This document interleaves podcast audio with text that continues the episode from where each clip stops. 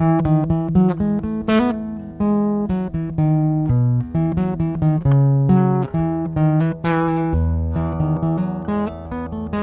the morning, my friends. How are you today? Welcome to St. Mark of Bemidji's podcast, the only podcast that offers free refills. Fall is upon us, and by fall, I mean it's snowing while I'm recording this. But while many are looking to slow down for the winter, we are just getting revved up here. There are quite a few interesting events happening at St. Mark's. The church will be serving a Thanksgiving dinner around noon after our 10:30 a.m. service on November 20th with all the usual awesome stuff that you would expect. Come worship with us, and then stuff yourself until you have to loosen your belt. Come as you are. The ladies of the church are going to do a painting night on December 2nd. They'll be doing some wood painting and having a good time socializing.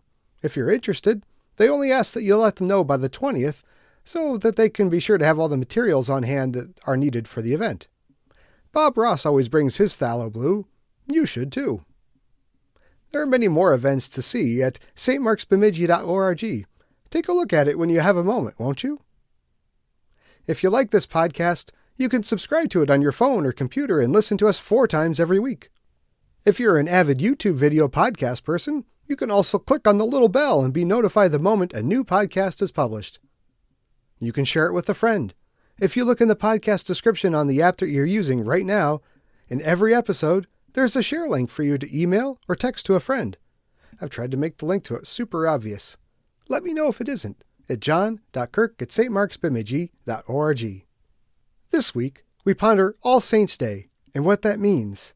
And then we move on to a two day study of the implications of the Sermon on the Mount. I hope you'll listen to all of them. Pour a cup of coffee and another one for your hunting buddy, and let's listen to today's devotion. In the name of the Father, the Son, and the Holy Spirit. Amen. Matthew chapter 5 reads When Jesus saw the crowds, he went up on the mountain, and after he sat down, his disciples came to him. He opened his mouth and began to teach them, saying, Blessed are the poor in spirit, for theirs is the kingdom of heaven. Blessed are those who mourn, for they shall be comforted. Blessed are the gentle, for they shall inherit the earth. Blessed are those who hunger and thirst for righteousness, for they shall be satisfied. Blessed are the merciful, for they shall receive mercy. Blessed are the pure in heart, for they shall see God. Blessed are the peacemakers, for they shall be called sons of God. Blessed are those who have been persecuted for the sake of righteousness, for theirs is the kingdom of heaven. This is my text. In the name of Jesus, Amen. It is a common view that the Beatitudes, just read from Matthew 5, are speaking primarily about our Christian lives. They are the ways the followers of Jesus should act if they expect to be saved eternally. These are the instructions about the behavior of the Christian which he must do to inherit eternal life. Instructions? Behavior? Well, that would make the Beatitudes law. Law. You will be judged by God by it. What you are supposed to do and not to do, and how you are to be, namely, holy and righteous before God 24 7, 365, always, all the time, in person and in thought, word, and act. Got it? The law. Now, if blessedness is regarded the Christian via his keeping these instructions and living like this, would that suggest that the Christian can live like this? And would that mean then that the Christian would have a rightful claim before God to receive such blessedness? At a minimum, as a reward or recognition for being and doing what the Beatitudes say, and that he would thereby deserve or merit God's approval? Hmm, really?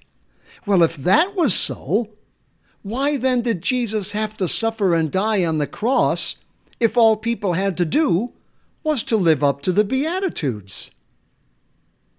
Problem is, in all Scripture, blessedness doesn't ever refer to a humanly earned reward.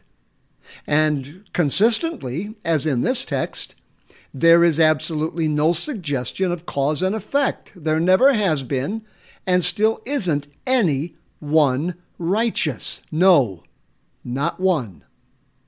So to turn these powerful and comforting words of the Savior into the law robs the Scriptures of their meaning, robs repentant souls of their faith and the promises of Jesus, and strips Jesus of his cross and redeeming love to leave it all into the hands of sinners to follow instructions and obey.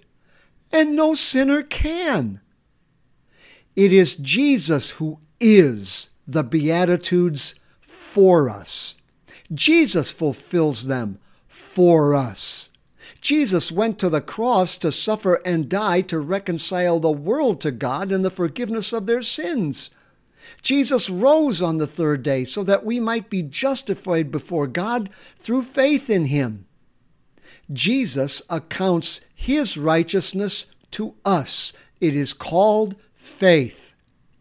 The Christian fulfills all the Beatitudes not on his own to merit righteousness, but through faith in the Lord Jesus Christ, who earned righteousness for him and who counts his faith as righteousness. He that believes and is baptized shall be saved. In the name of Jesus, Amen. That's all there is for today, but we are so happy you took a few moments out of your busy day to listen to God's Word with us. Please consider subscribing to our podcast to hear more devotions like this, Monday through Friday, and to hear our Sunday sermons as well. We also cordially invite you to join us for church every week at 8 a.m. and 10:30 a.m. on Sunday mornings. If you would like more information about our church and its ministry, please visit our website at www.stmarksbemidji.org.